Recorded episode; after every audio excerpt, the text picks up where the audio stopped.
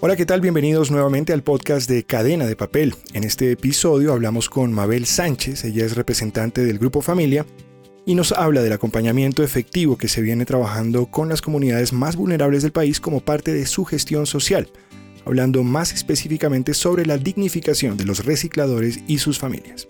Empecemos. Hola Mabel, gracias por estar con nosotros en este podcast de la cadena de papel y entrando ya en materia quisiera preguntarte eh, cómo el reciclaje puede ser una práctica ambiental con impacto social.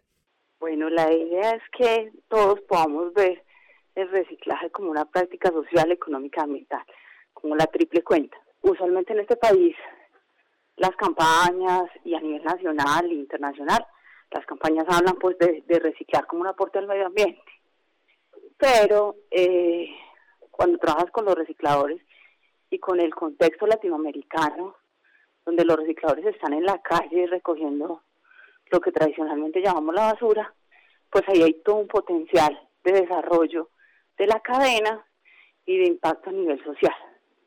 Eh, Colombia, por ejemplo, es uno de los países que más se destaca por tener organizaciones de recicladores.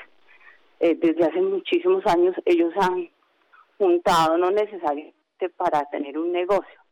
Muchas veces ha sido por autoprotección, por temas de exclusión social. Entonces eso sería también un, se convierte en un potencial de desarrollo porque si ellos están juntos, si tienen prácticas comunes, son familias, son grupo con todas las dificultades pues que representan los grupos humanos, pero eh, ahí hay una posibilidad de formalizar una cadena, un negocio y una posibilidad de inclusión de ellos en la cadena desde una perspectiva de desarrollo social.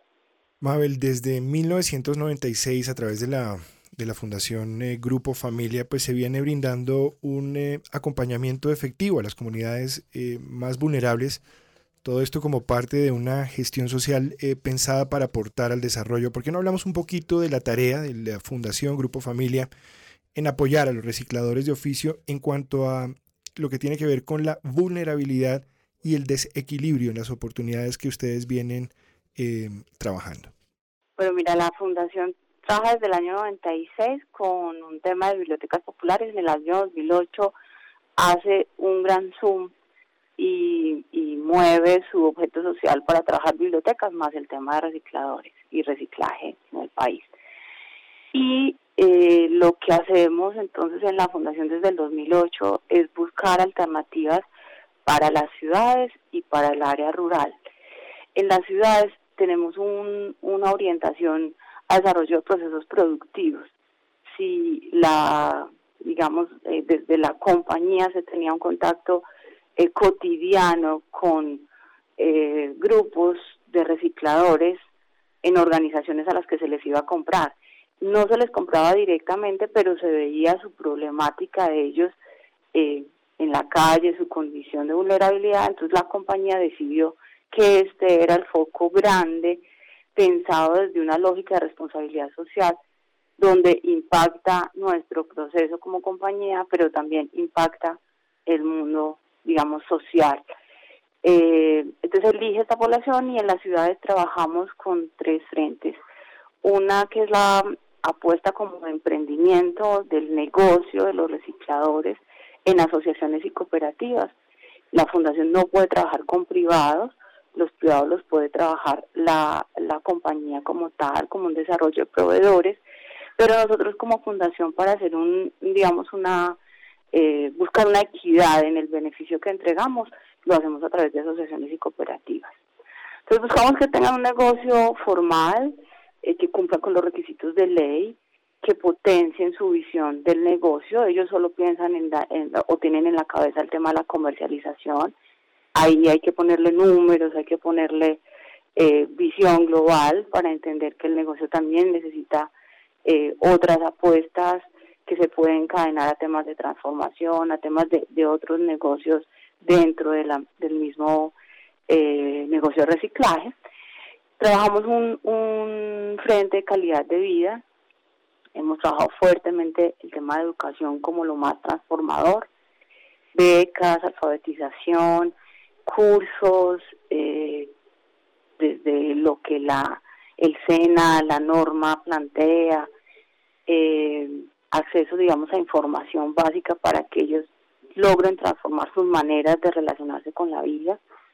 Eh, trabajamos un programa que se llama el programa Sueños, ellos tienen un incentivo y cuando aumentan su captación tienen acceso a un sueño de salud, vivienda, educación, eh, que es un incentivo de dinero pequeño que les permite aprender que ellos se pueden retar a sí mismos, que pueden cumplir deseos, que pueden proyectar la vida a futuro, porque esta es una población que usualmente vive en el presente y no tiene pues mayor perspectiva como de futuro. Entonces han aprendido a hacer ese ejercicio.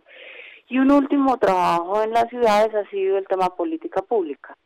Eh, Colombia tiene hoy una normatividad que los recicladores pueden aprovechar si cumplen una serie de requisitos bastante grandes que les puso de reto el gobierno y lo que estamos haciendo es ayudarles a que puedan eh, acceder a esos requisitos y a esos beneficios de la política pública de inclusión de reciclados. En últimas, en últimas vemos, Mabel, que, que la fundación, más que, más que una organización eh, benefactora, es, eh, es una institución que está incentivando, digamos, una construcción colectiva y tratando de hacer una formalización, dejando atrás como ese reciclaje artesanal que prometía estancamiento. Aquí estamos apostándole a la formalización en el marco normativo eh, para que estas personas, digamos, eh, tengan verdaderos impactos en, su, en su calidad de vida y en, y en otros factores positivos.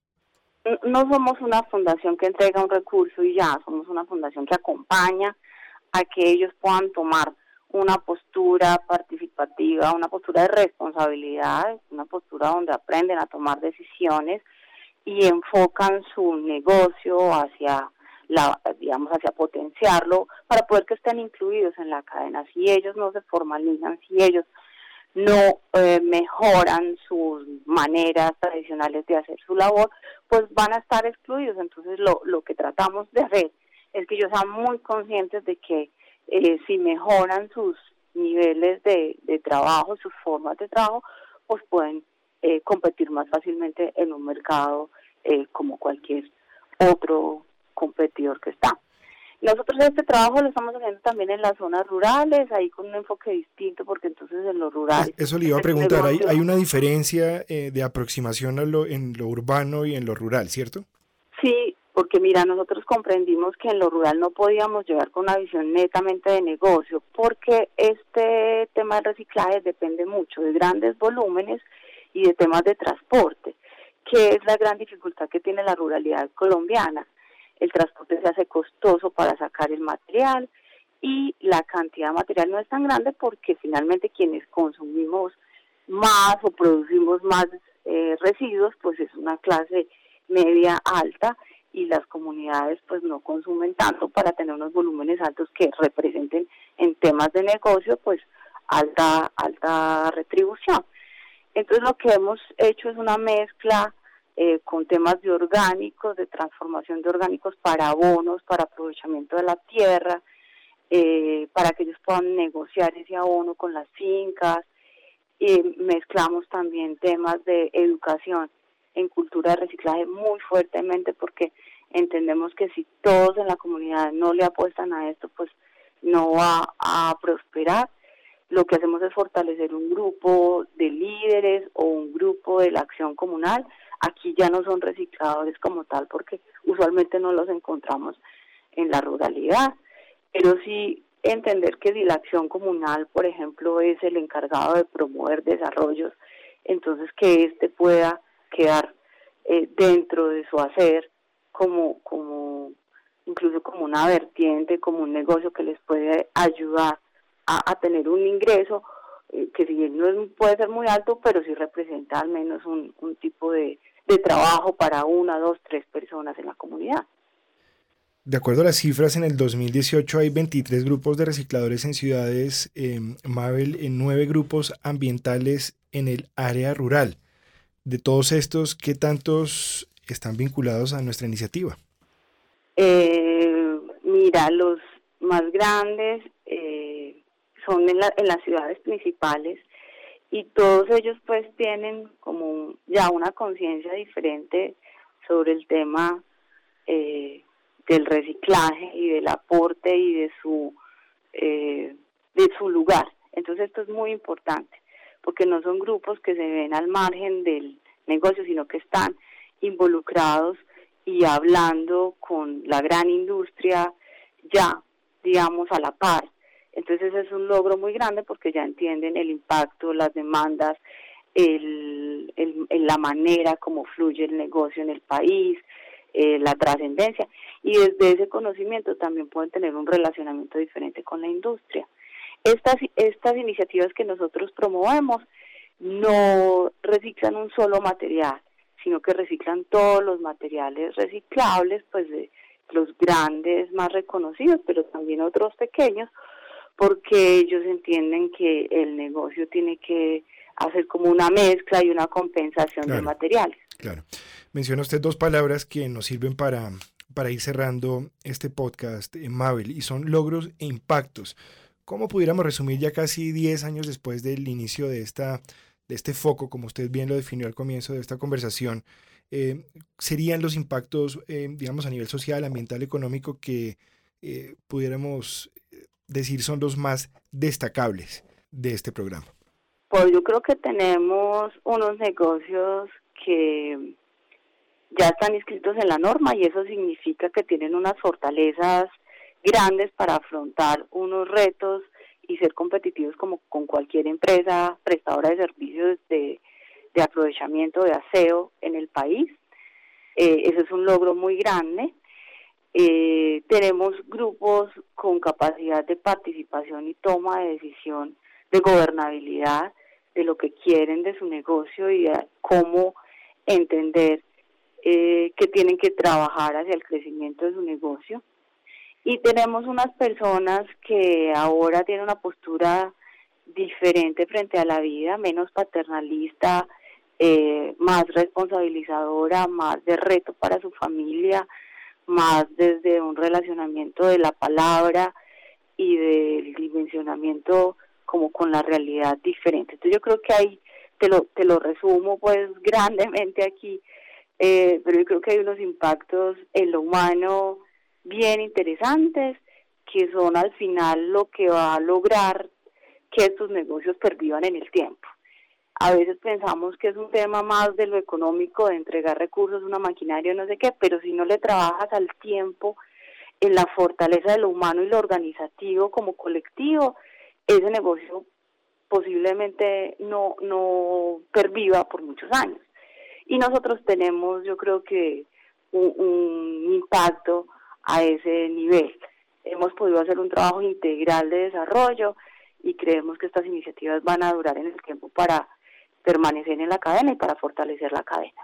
Mabel, no, no podemos cerrar esta conversación sin mencionar eh, también el eh, tema o el programa, la iniciativa de bibliotecas populares que ya casi completa 20 años de trayectoria.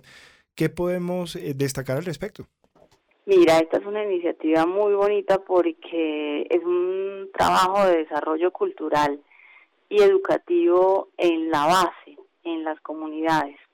Estos lugares se convierten en espacios, eh, alguien me decía, un refugio para los niños y para las personas, donde lo que estamos haciendo es educando desde distintas maneras, cómo los niños se acercan a los libros, cómo los niños se acercan a una reflexión para la vida, eh, a una promoción de la lectura y desde ahí encuentran alternativas diferentes en contextos muy difíciles donde la oferta de violencia es lo más cotidiano.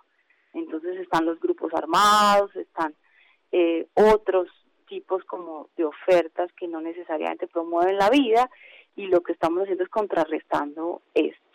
Tenemos tres iniciativas en Medellín, una en Bogotá y el año próximo creceremos también a unas bibliotecas populares aquí en Medellín.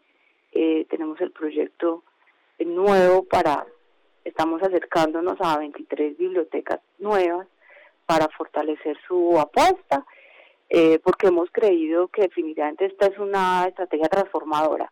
Los efectos son muy grandes, tenemos historias de niños que se han educado en las bibliotecas y que hoy como adultos universitarios están montando una biblioteca en un barrio popular. Entonces esas historias nos llenan de emoción y potencian mucho más el deseo de, de apostar y de entender el efecto que tiene eh, la promoción de la lectura, la promoción de las palabras para los niños, para los adultos.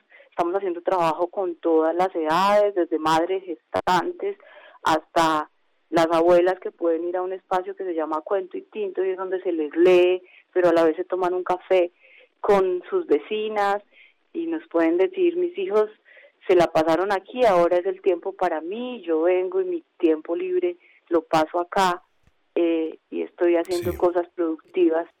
Eh, entonces es una iniciativa que cubre, pues como te digo, todas las edades y, y que está teniendo un impacto transformador en que la gente tenga una alternativa diferente temas de violencia. Bueno, pues ya eh, buscaremos una oportunidad, Mabel, para conocer esas historias. Definitivamente eh, apasionante poder tener un poquito más de, detalles sobre esos impactos de, bibliotecas populares en la vida de las personas, eh, ese aspecto humano siempre tan importante. Quería agradecerle el tiempo que nos dedicó aquí en el podcast de la cadena de papel y esperemos conversar más adelante sobre el desarrollo de estas y otras nuevas iniciativas. Luis, mil gracias por la invitación. A todos una invitación profunda que reciclemos por la dignificación de los recicladores, por el medio ambiente, por un proceso de desarrollo económico para el país eh, y que veamos este tema como un tema vital para el crecimiento de todos. Familia, hace más fácil cuidarlos. Familia.